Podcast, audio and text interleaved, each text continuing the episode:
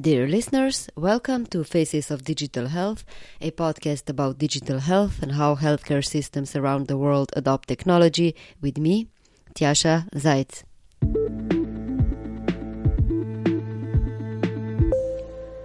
The focus of the show in this December is to bring you inspirational stories from people in healthcare and digital health. We'll start with a personal story of a nurse who's a military veteran today immersed in the cybersecurity space. Marilyn Harris was deployed in the Gulf War and honorably discharged from the US Army in 1992. She then pursued a master's degree in psychiatric mental health nursing, worked as a sales rep for pharmaceutical companies, and then dove into healthcare IT and later in the cybersecurity space. In this episode, she talks about how does it feel to work in a war and the consequences a deployment has on a person. How can we as a society improve the attitude towards mental health and coping? Why are nurses perfect cybersecurity experts? And also, what are some of the basic cybersecurity practices everyone should know? Enjoy the show and to browse through other episodes as well, go to www.facesofdigitalhealth.com. If you enjoy what you hear, do leave a rating or a review wherever you get your podcast so other people can find the show as well. And of course, if you haven't yet, subscribe to the podcast to be notified about new episodes automatically. Now let's hear what Marilyn had to say in our short discussion. Marilyn, let's start with 1992. You were honorably discharged from the U.S. Army after serving uh, as a nurse in the Gulf War, right? Yes.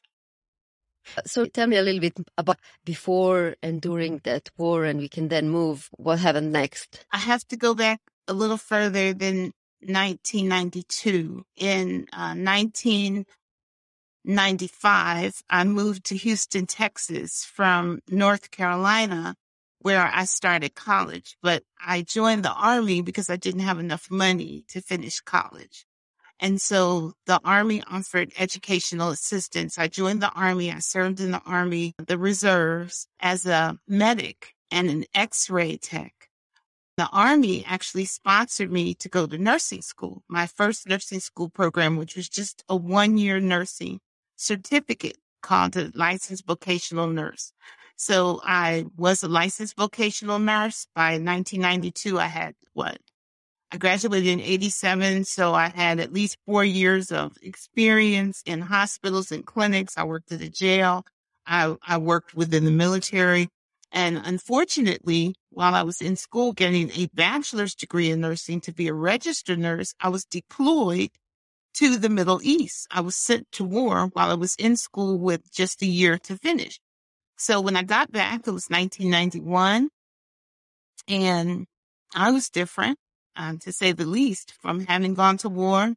I was deployed as an individual. I didn't go with a unit of people that I had been working with for several years. I was sent and attached to people I did not know because of my job. They needed nurses and I was called. It was uh, not the best experience going to war. I'm sure most people would say it's not the best experience, but the good news is I made it through it. I came back to college and finished my bachelor's degree in 1992. And I decided to go work in an emergency room in 1992 at a major cancer hospital. Really, exactly. Do you see how you thought when I said that? I was not thinking rationally. I was just so used to being stimulated. Yeah. And I didn't even realize it at that time. I worked in that emergency room on and off for five years. I immediately pursued my master's in nursing, but for some reason, I decided to pursue adult health and psychiatric mental health nursing, which was not my strongest subject in my undergraduate program, but it was something I was very interested in. So I spent from 92 till 97 pursuing my master's. And I did uh, graduate in 97. And I was working in psychiatric mental health nursing in the community on the streets of Houston with the homeless, chronically mentally ill. Another population that's very challenging. And what happened is probably no surprise. I became burned out because my patients were chronically mentally ill. I, I followed them to the missions and shelters. I followed them to tall buildings where they threatened to jump off. I would talk them down. They lived on the streets. I guess it was about 1998 that after a case I will never forget, one of my patient's sons was murdered and he had become my patient. That's when I said, no, it's time to do something different. I started thinking about changing just in so many ways, leaving nursing. I loved it. I still love it, but it was just too much for me, the areas I chose. And my pharmaceutical reps came to me and said, would you ever consider doing anything other than nursing? I said, I just graduated from a master's program that was really hard. No. And they said, just talk to our manager. And so that conversation ended up in me being a pharmaceutical representative.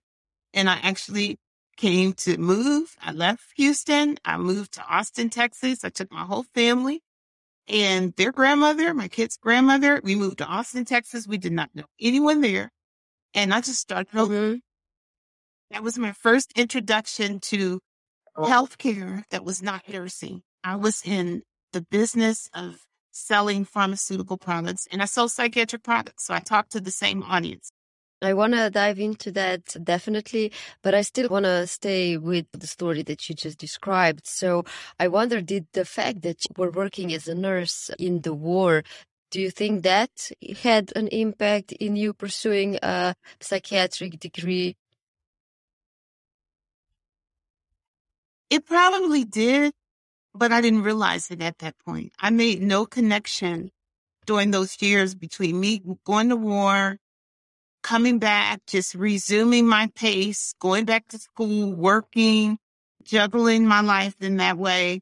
I just didn't get it at that time.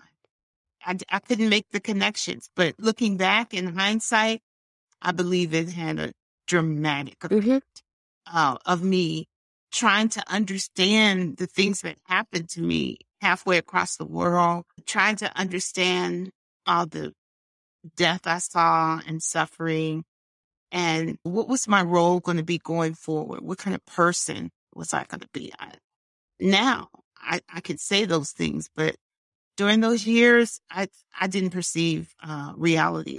I am really, you know, curious to see to hear from you as a um, an expert in psychiatric disorders. How do you reflect on that period, especially uh, in today's time where the pandemic keeps on going. It just doesn't end. We knew that this is going to have massive mental health impacts on people already when the pandemic started. We're much better equipped maybe than we were 30 years ago in at least being aware that society as a whole has a problem. And today yeah. it's very normal that soldiers, after they leave war, that they get some counseling for their uh, mental well-being. Yes. How do you see the current state of the world and especially healthcare and nursing, given the crisis that we're in and the mental health effect that it has? I'm thinking, okay, how am I going to organize this succinct answer? I can best answer it from my experience. I did not know that some things from the war were lingering inside of me and bothering. It was 10 years later, I met a wonderful clinician, a psychologist at a community mental health clinic, and she told me, you have post traumatic stress disorder from your war experience. And I said, no, that's not me.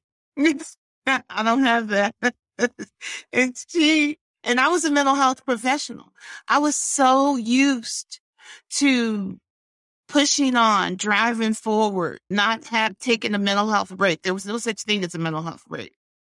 And I can bring that mindset to the present. I don't do that anymore. During the pandemic, I did very strategic projects that would allow me to get out there in the public because I know the public was hurting in ways that we weren't even talking about in terms of the stress levels in homes, the creeping mental illness that was around the creepy mental illness that was around the corner, depression, anxiety, post traumatic stress.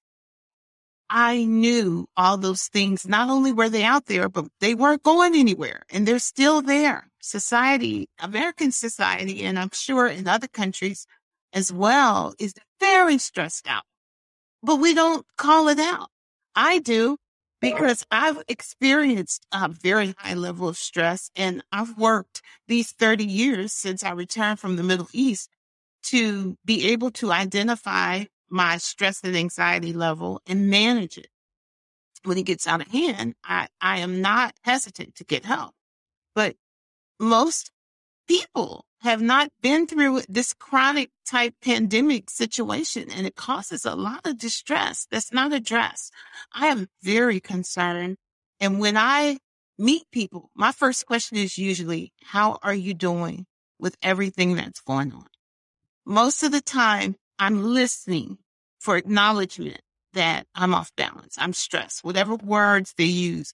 But many times, very concerning to me, people don't they say, I'm fine. I'm okay. And I know they're not. And so that's the best answer I can give.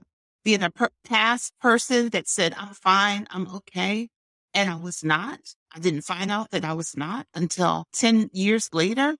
I, I just pray that is not the trajectory for people around the world. I hope that there will be resources, an abundance of resources around the world for people to embrace and just talk about how they feel, if they need additional coping skills, whatever, just to try to return back to being as close to whole as possible. Do you think that we've at least learned to honestly say that we're not okay when we we're asked if we're okay or not, or that it's mm. it's also I think it's also very challenging to have a proper response if somebody does decide to say, no, I'm not doing okay. Yes. Yes. You have to have done a lot of work on yourself in certain environments. If you're in a professional environment, we're seeing it. Let's, let's just use some national, international examples. Uh, Naomi Osaka. She's my hero. This brilliant young lady, tennis player, evidently some of the press had crossed the line with her. She was going through some things. I don't know what, but she stopped. I'm not doing it anymore. I was like, what courage for a young woman to know herself enough to say, I don't care what the cost is. I'm going to take care of me. I'm going to take care of my mental health because that's the only way I can go on. That's the only way I can go on. And I love the people and the organizations that wrapped themselves around her and and just gave her that space. But I don't think that's the mm-hmm.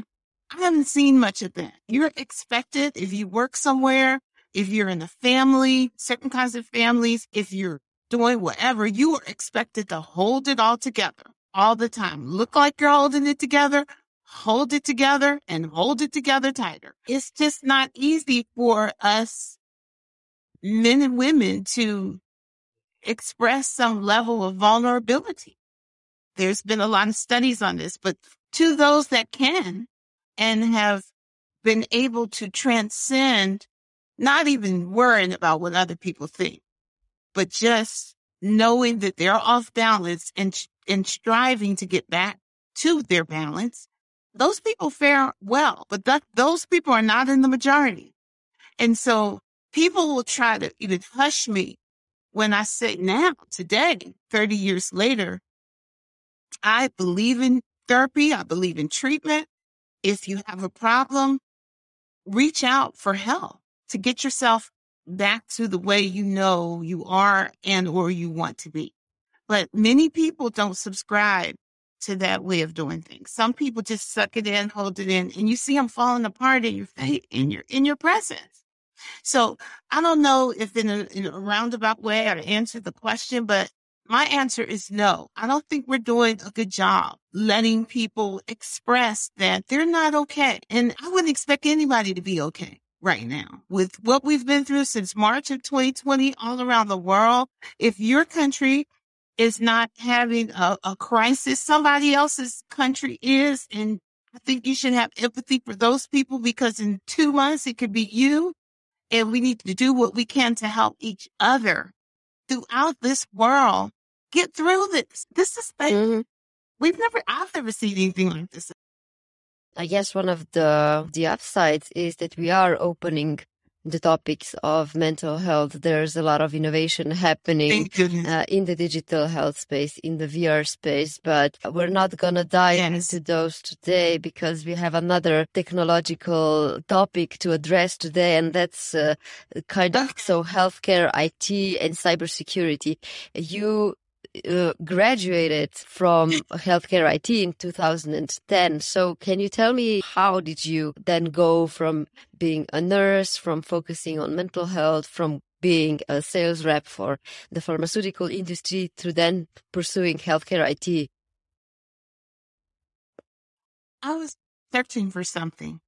I, I did never wanted to abandon nursing, but I did not want to do nursing a certain way. I wanted to do something else where I could use my nursing education and experience, but not do a lot of the nursing things that nurses have to do. Nurses work hard. It's body, mind, and spirit is involved. And I just wanted to break from that.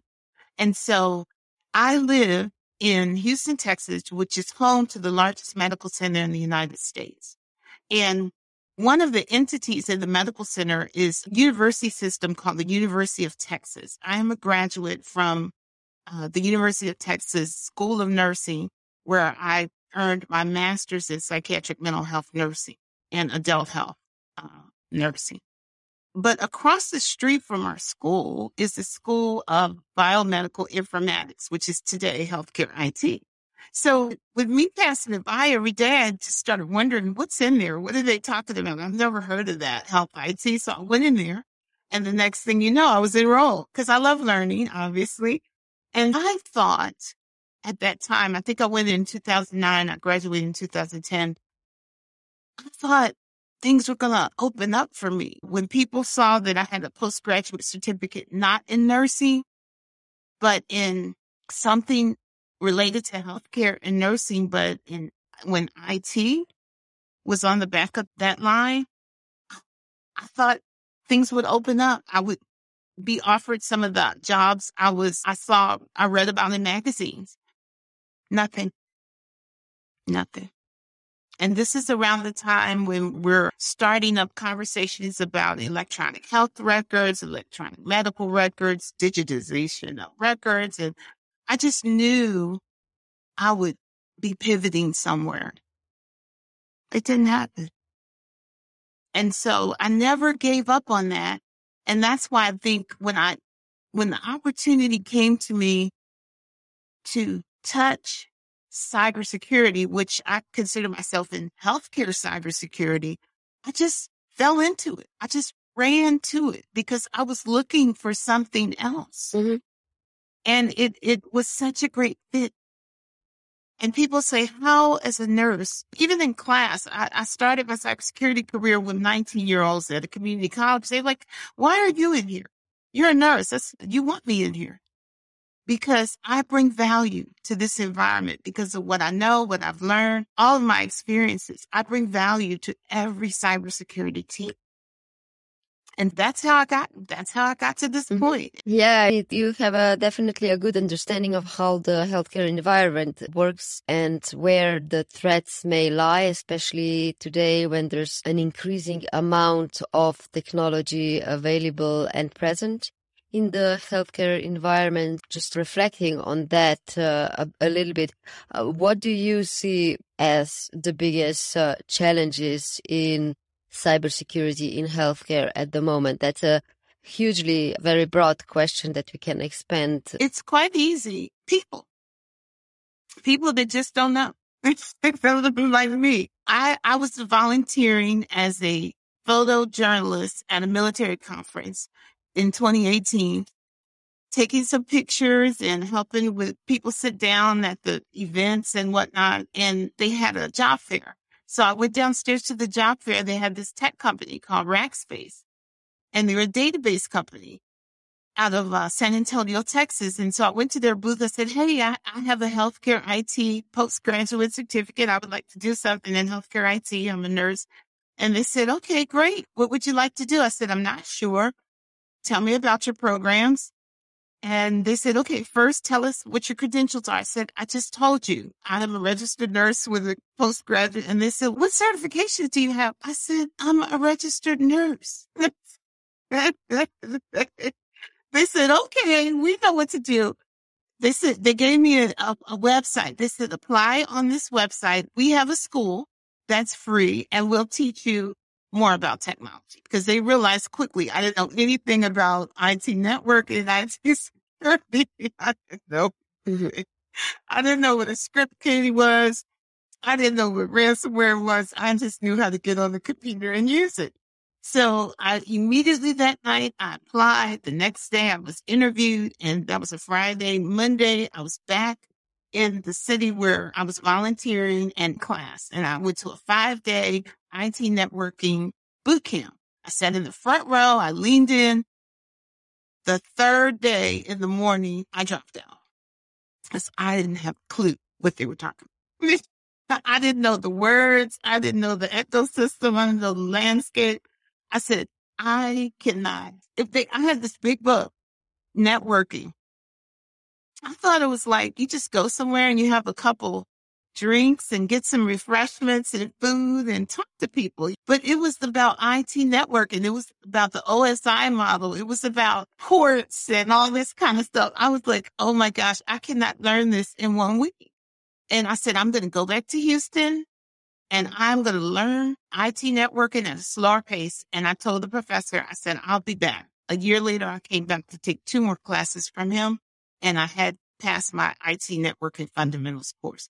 But that's how I got in cyber. And I just became, I just fell in love with it because one, the opportunity Two, the fact that they didn't have any nurse- nurses, we are just so valuable to any team because we understand people, we understand health, I understand mental health.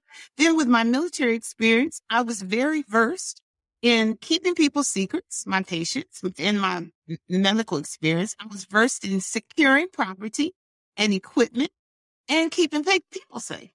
And so the only difference in cybersecurity was the language that's what I'm learning now. I'm just learning the language and I'm learning the techniques and whatnot.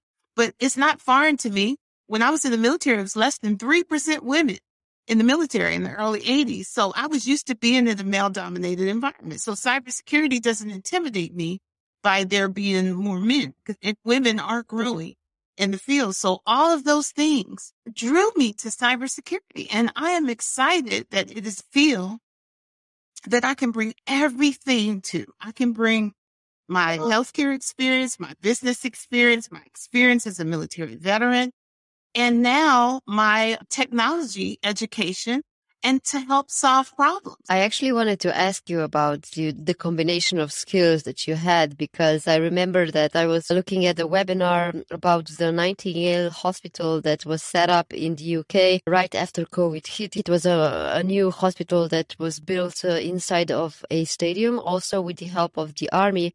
And one of the things that clinicians commented on uh, was that it was very insightful to work side by side with the military personnel because the army is used to setting things up and moving fast.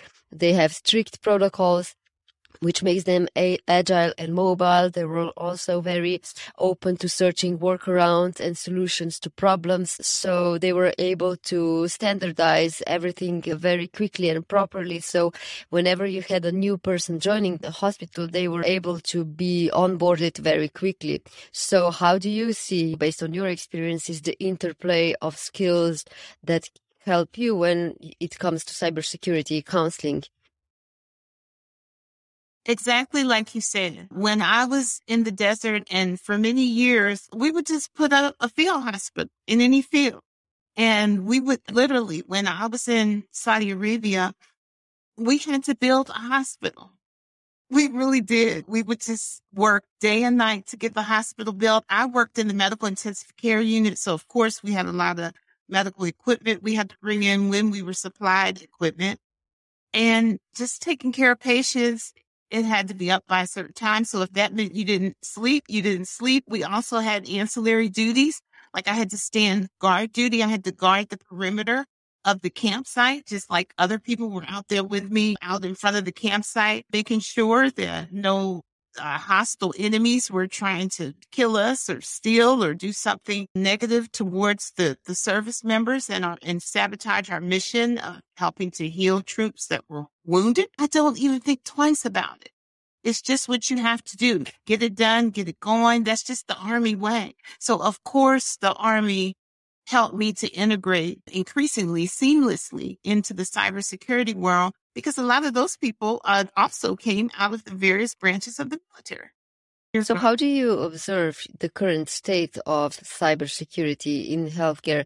It's getting uh, increasingly tense because of various sorts of reasons. On the one hand, cybersecurity breaches or just working on the other side is very profitable it's a sensitive industry. So even though the recommendations are to not pay ransoms, hospitals do pay them. What's your general um, yes. observation about how things are changing? My general observation was over three years ago, get into cybersecurity and see how you can help. I'm talking to myself. I know I have a lot of skills from the military, from being the oldest of three, from being a nurse for 34 years, from being a small business owner, from going from someone that did not know what IT networking was to now finishing graduate studies in that area. I want to be is a valuable team member on the cybersecurity team as a consultant that brings what I know about people, uh, about processes, uh, to the table, uh, about problem solving, some of my military lessons, some of my lessons from being a mom, whatever I have, I can bring it to cybersecurity. I am not excited about is the fact that healthcare is like one of the last dinosaurs in terms of uh, updating some of the legacy systems that healthcare entities have around the world. And it's not good because hackers are getting more and more ruthless and creative. We've had some big breaches lately, SolarWinds, government agencies, Fortune, you know, 100, 500 companies, and, and it doesn't matter. They don't care. They just are after what they're after. The hackers, they want the money. People are paying because there's been a few case studies where people have died because the institution did not choose to pay. There's my goal is specifically is to work with medical device security, the embedded medical devices in people, especially for uh, elderly people or people that have mental illness or mental retardation and have these devices to help them understand to the best of their ability how to keep these devices secure and to keep their physical state, whatever it may be, diabetes, etc., just at a, a, a level, not in a chronic state, or keep their defibrillators working. IoT devices in the home, in the clinics, in the hospitals, we have to keep them secure because we have all these access points that are very dangerous. What would be your top three recommendations for healthcare institutions when it comes to how to increase cybersecurity? So, what would your top three recommendations be? Number one, cybersecurity is everyone's responsibility. It's yours. It's mine. And you say, I'm not trained. There are certain things. One, you can create a secure password or a passphrase. It should be at least over 12 characters. It shouldn't be something, a name or your child's name or something that's easily remembered. Two, uh, multi-factor authentication. Maybe some people don't have a phone But if you have two ways of authenticating that access, you are who you say you are, uh, hackers, they're going to go for the lowest hanging fruit. And three, perhaps the most important, if there's no one to train you on how to keep your home, your job, or your personal network, your personal phone safe, train yourself. Train yourself for your own business benefit and your family's benefit. In all my classes, my professors and the courses I'm paying for, they send us to YouTube sites to get information. If you have access to a computer and you have a certain brand of a phone, read on your computer what that manufacturer says, how you can make your phone safe. Don't use your hotspot in on network and connected networks that you're not fully sure are secure. I advocate using at least for most people, business people, a VPN. They're affordable. You can get software VPNs for like dollars two or three dollars, at least it's the first line of defense. And so there's things that everybody can do. I, I work with small businesses in my nonprofit organization, women veteran owned small businesses. And these are the things I share with them. Don't try to run away from the training at work or just training that is coming from somewhere on how to keep yourself, your private network, your, your employment network, and your personal network. And that includes your home, your car, your Apple Watch, all of those things, anything on the network, your coffee pot could potentially be hacked. At least be aware of the basic, most basic of terms because you don't want to be a victim. You don't want to be a victim. You don't want to be a victim. It's, it's not a pretty picture. Be you a large metropolitan hospital or three people working in a medical office on the east side of town. You don't want to be a victim. It's too hard to recover. And over 60% of small businesses do not recover from a breach. Mm-hmm. So if we move kind of those recommendations into the healthcare environment where it's always busy, especially now it's increasingly busy people are burned out and then you've got the it systems that require passwords and logins over and over again and it's i guess from that perspective you can understand where the lack of carefulness comes yeah, from and, and it's a stressful environment i worked in it for years but I don't want to be the person like the person that was the third party vendor that that bre- that caused the breach for Target, I don't want to be that employee. You understand what I'm saying? Don't be that employee. Don't be that small business.